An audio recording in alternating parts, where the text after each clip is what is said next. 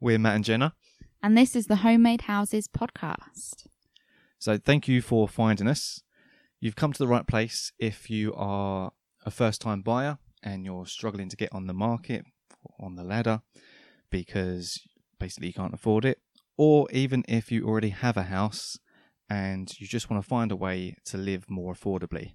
In future episodes, we'll be looking at alternative, affordable ways to own a home, and we'll be speaking with people that have made the leap already, starting with us. Yeah, so why are we making this podcast? Well, we've moved around quite a bit, haven't we, between us? Yeah, Lived in lots of different homes. we certainly have. And for quite a while, we wanted to own our own house, get onto the property ladder. And in 2015, Yeah, 2015, uh, we were renting in Norwich and we decided we was going to save and buy a house. It seemed very daunting, the amount of money you got to save for a deposit. Somehow we managed to do it with five and a half thousand. well, We- that's because of the government scheme Help to Buy here in the UK. Sure, and it seems like a tiny amount now to, Mm. to to think it could be done with that. Um, but yeah, with that we bought a one bedroom flat in Norwich, and we were quite happy for a little while. Yeah, until the neighbours started stomping about. Yeah, but that's a different matter. I think after a couple of years, it wasn't everything it lived up to be, was it? No. And I think we were both working a lot. You was working three jobs. I was working a full time job, and it just felt like we were constantly working. Never really had much time or money to ourselves, and we felt like we needed to change things. And this wasn't an expensive place to live either. Norwich is cheaper anyway than London or some more Yeah. popular big cities. Um, our mortgage wasn't any more than rent that we'd been paying, but it just suddenly felt like a really big thing that we were doing, didn't it? Yeah, I think the bad thing was, even though our mortgage was only five hundred or pound a month, only about one hundred and forty pound of that was going towards paying off our mortgage and equity to ourselves. Yeah, sort so every time- percent of it was interest to the bank, and so we didn't feel like we was making that much sort of improvement. Yeah, every time we did the maths, we sort of would work out, oh, we earn, we uh, we own four more bricks this month because we've bought four more bricks, even though we've paid out to own half the house, basically. Yeah, so we started to think about how we could make a change.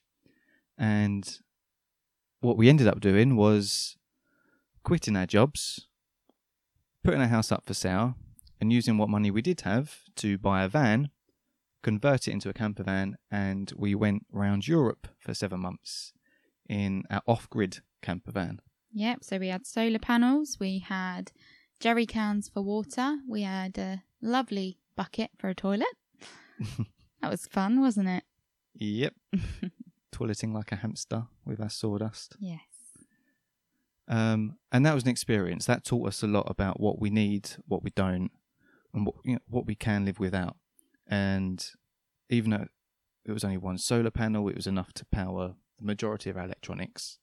We couldn't use the laptop all the time, but I think And we had to plan our time so that we could, if we felt like we wanted to watch a movie that night, we had to plan it out, didn't we? We weren't allowed to use the electric in the rest of the van if yeah. we wanted a film. and of course it was weather dependent. If it was a cloudy day, we weren't going to have enough Yeah. to watch a film. Um, and then also visiting Jenna's parents in France and seeing how they're off the gas grid. And obviously, we were using the gas canister, and that lasted us for such a long time, and it lasted them for such a long time. It began to open our eyes to how it is possible to live off grid, and we came back with a picture in our mind that would be able to come back, convert something a little bit bigger than what our van was, maybe buy a bit of land because that would cost nowhere near as a house, apparently, in our heads. We'll go into that at a later date. And yeah, that that was the plan for when we got back. But when we did get back and we did our research and we looked into how we can do things, it became clear that it was a lot more difficult to do that, mainly because of the land issue, and then all the planning permission and everything like that. and find finding the land. Let you know, never mind the price of the land, just finding somewhere that you legally can build on and that's not classed as different kind of belts. There's brown belt, there's green belt, there's um renovations. Um there's ground belt, there's green there's So start that again. yeah, I'm, I'm gonna. Go on. And take two. There's brown belt, there's green belt, there's renovations. There's so many different places that you can look for land, but you never know what you actually can do with it. So yeah, so now we're making this podcast because it's gonna force us more to get out and explore what the options are. Because I'm sure there are people out there um, in the UK that have found that alternative, more affordable way of living, and we want to find them, go talk to them, find out how they did it, get the ins and outs, talk the numbers, and share it with you guys so that more of us can do that sort of thing. And also, it's good to share knowledge, you know, get ideas from people, even if they've got a narrow boat. You can still take an idea of something that they've done and put that in a caravan, for instance. You know, it doesn't have to be segregated into different kinds of places. You're th- thinking conversion wise, Mm. sort of Yeah, and sustainability with solar and different ways to get that, or different suppliers, even going from leisure batteries to generators to gas canisters to mains hookups. Yeah, and don't think it's all going to be about being off grid. Um, sometimes it might not be. Sometimes it might just be a way to own an actual house or self build a house in a more affordable way, and how they got the land and the permission and all those sort of things. It's always nice to be eco friendly too. Yeah. Do you have anything to say now, dear? I think that sums it up. Ah, good. Okay, so yeah, if you're interested in what we're going to be finding out, subscribe to this podcast, however you found it, whatever platform you're using to listen to this.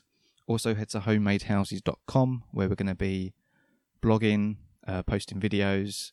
You'll find links to all our socials. And yeah, stay tuned. And if you want to take part in the podcast, please let us know by contacting us through the website. Yeah. We'll be speaking to you again soon. See you later. Bye.